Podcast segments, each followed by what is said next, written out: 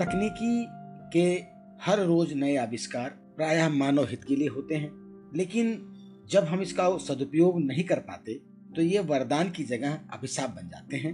Internet, smartphone और social media, यह सब संचार क्रांति युग के कुछ अभिनव वरदान हैं, जिन्होंने परिस्थितियों की चुनौतियों के बीच जीवन को अधिक सुविधाजनक बनाया है। कोविड काल की विकट स्थिति को पार करने में इस तकनीक ने निर्णायक भूमिका निभाई थी, लेकिन इसकी लत से जुड़ा चिंताजनक पहलू भी अब सामने आ रहा है। आज इंटरनेट और सोशल मीडिया की लत शहरों से निकलकर कस्बों, गाँवों तक पहुँच चुकी है। हर वर्ष इनके उपयोगकर्ताओं की संख्या करोड़ों में पहुँचती जा रही है।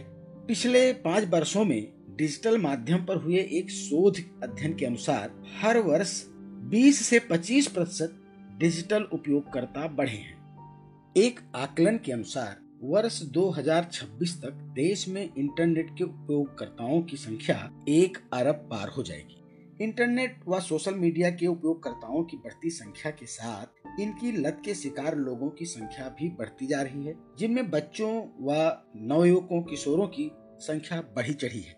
National Institute of Mental Health and Neuro Bengaluru, Bharat का एक जाना माना राष्ट्रीय संस्थान है। जो मानसिक स्वास्थ्य एवं तंत्रिका विज्ञान शिक्षा का सर्वोच्च केंद्र है, इस संस्थान में हुए शोध बताते हैं कि बच्चों को मोबाइल औसतन 10 वर्ष की आयु में मिलता है।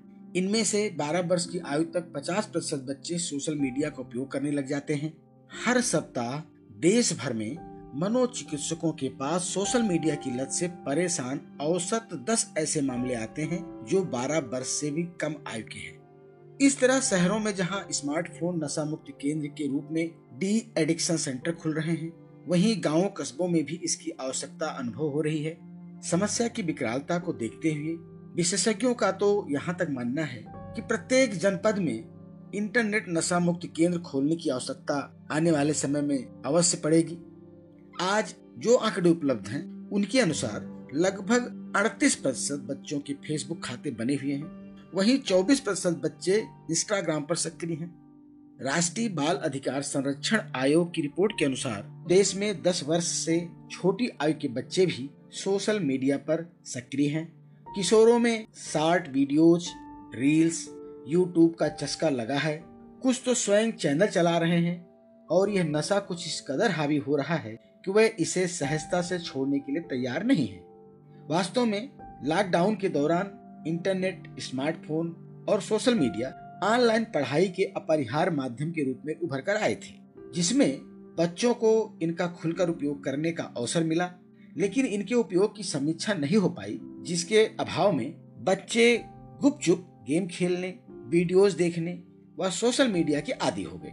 माता पिता व अभिभावकों ने अधिकांशतः इस पर ध्यान नहीं दिया और न ही रोका टोका क्योंकि एक तो वह स्वयं ही व्यस्त रहते थे फिर दूसरे वह नहीं चाहते कि बच्चे उन्हें तंग करें। अब बच्चे इसकी लत का इतना शिकार हो चुके हैं कि टोकने पर रूठ कर खाना पीना तक छोड़ रहे हैं और आत्मघाती कदम तक उठाने से नहीं चुक रहे हैं। मोबाइल के अत्याधिक उपयोग से मेधावी बच्चों की पढ़ाई बाधित हो रही है। उनके परिणाम बिगड़ रहे हैं। मोबाइल से दूर रखने पर बच्चे अवसाद में पड़ रहे हैं और कई बार तो वो अपने अभिभावकों के साथ हिंसक व्यवहार कर रहे हैं। नोएडा के एक कॉलेज में महँगे मोबाइल फ़ोन की व्यवस्था घर वालों से न होने पर उस कॉलेज की छात्रा ने वीडियो कॉल करके अपनी सारी पुस्तकों को जला दिया। इसी तरह घर वालों के साथ हिंसक एवं आपराधिक घटनाओं की संख्या बढ़ रही है। बच्चों का मानसिक विकास बाधित हो रहा है। यदि मनोविज्ञान के विशेषज्ञों की बात माने तो इन घटनाओं में ऑनलाइन गेम सोशल मीडिया व इंटरनेट पर घंटों उलझे रहने से बच्चों व किशोरों में हिंसक व्यवहार पनप रहा है। अध्ययन के अनुसार सोशल मीडिया पर सक्रिय दस में से तीन बच्चे अवसाद, भय, तनाव, चिंता के साथ चिड़चिड़ेपन के शिकार हैं। किसी का मन पढ़ाई में नहीं लगता तो कुछ बिना फ़ोन के भोजन तक नहीं कर पाते। National Institute of Mental Health and Neuro Sciences Bengaluru के शोध के अनुसार देश में तिहत्तर प्रतिशत बच्चे मोबाइल का उपयोग करते हैं।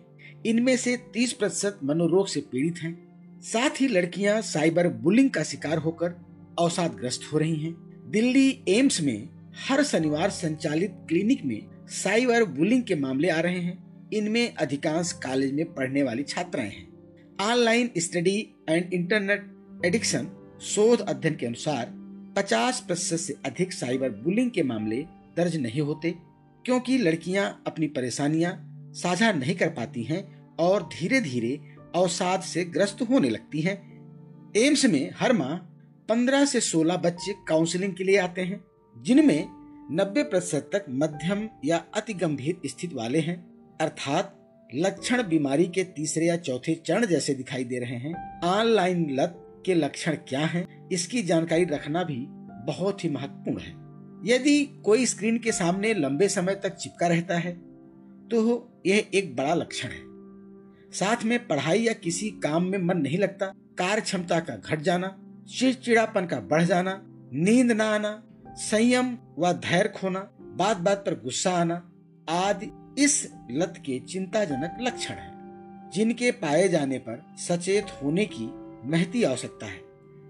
एक अध्ययन के अनुसार, छह में से एक सोशल मीडिया का उपयोग करता किसी न किसी रोग से ग्रस्त होता है इनमें अवसाद, चिंता के अतिरिक्त उच्च रक्तचाप एनीमिया मोटापा, मधुमेह जैसे रोग हो सकते हैं दिल्ली स्थित एम्स में किए गए एक सर्वेक्षण के आधार पर स्पष्ट हुआ था कि तेरह दशमलव चार प्रतिशत युवा मोबाइल की लत के इस कदर शिकार हो चुके हैं कि उनके आपसी रिश्ते खतरे में हैं।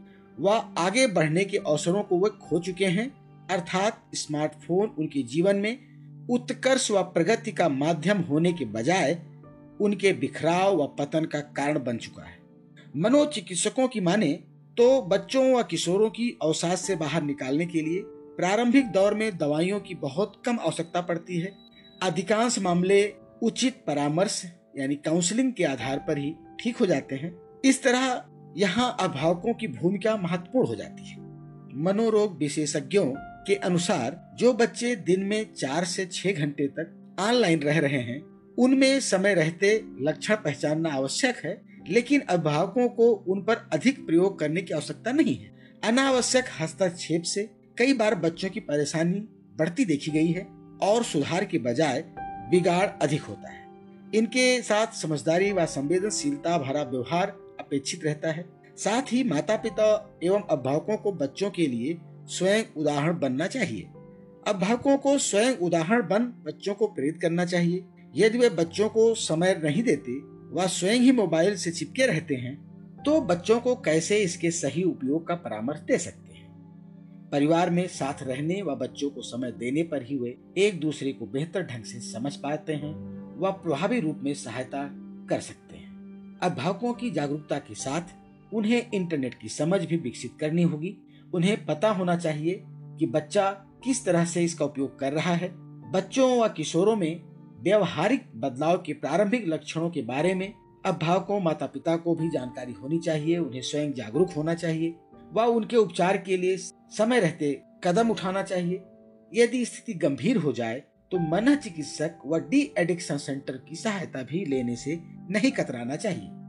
चिकित्सकों के अनुसार छह माह की काउंसलिंग और मन चिकित्सा के प्रयोग से 80 प्रतिशत तक रोगी ठीक हो जाते हैं।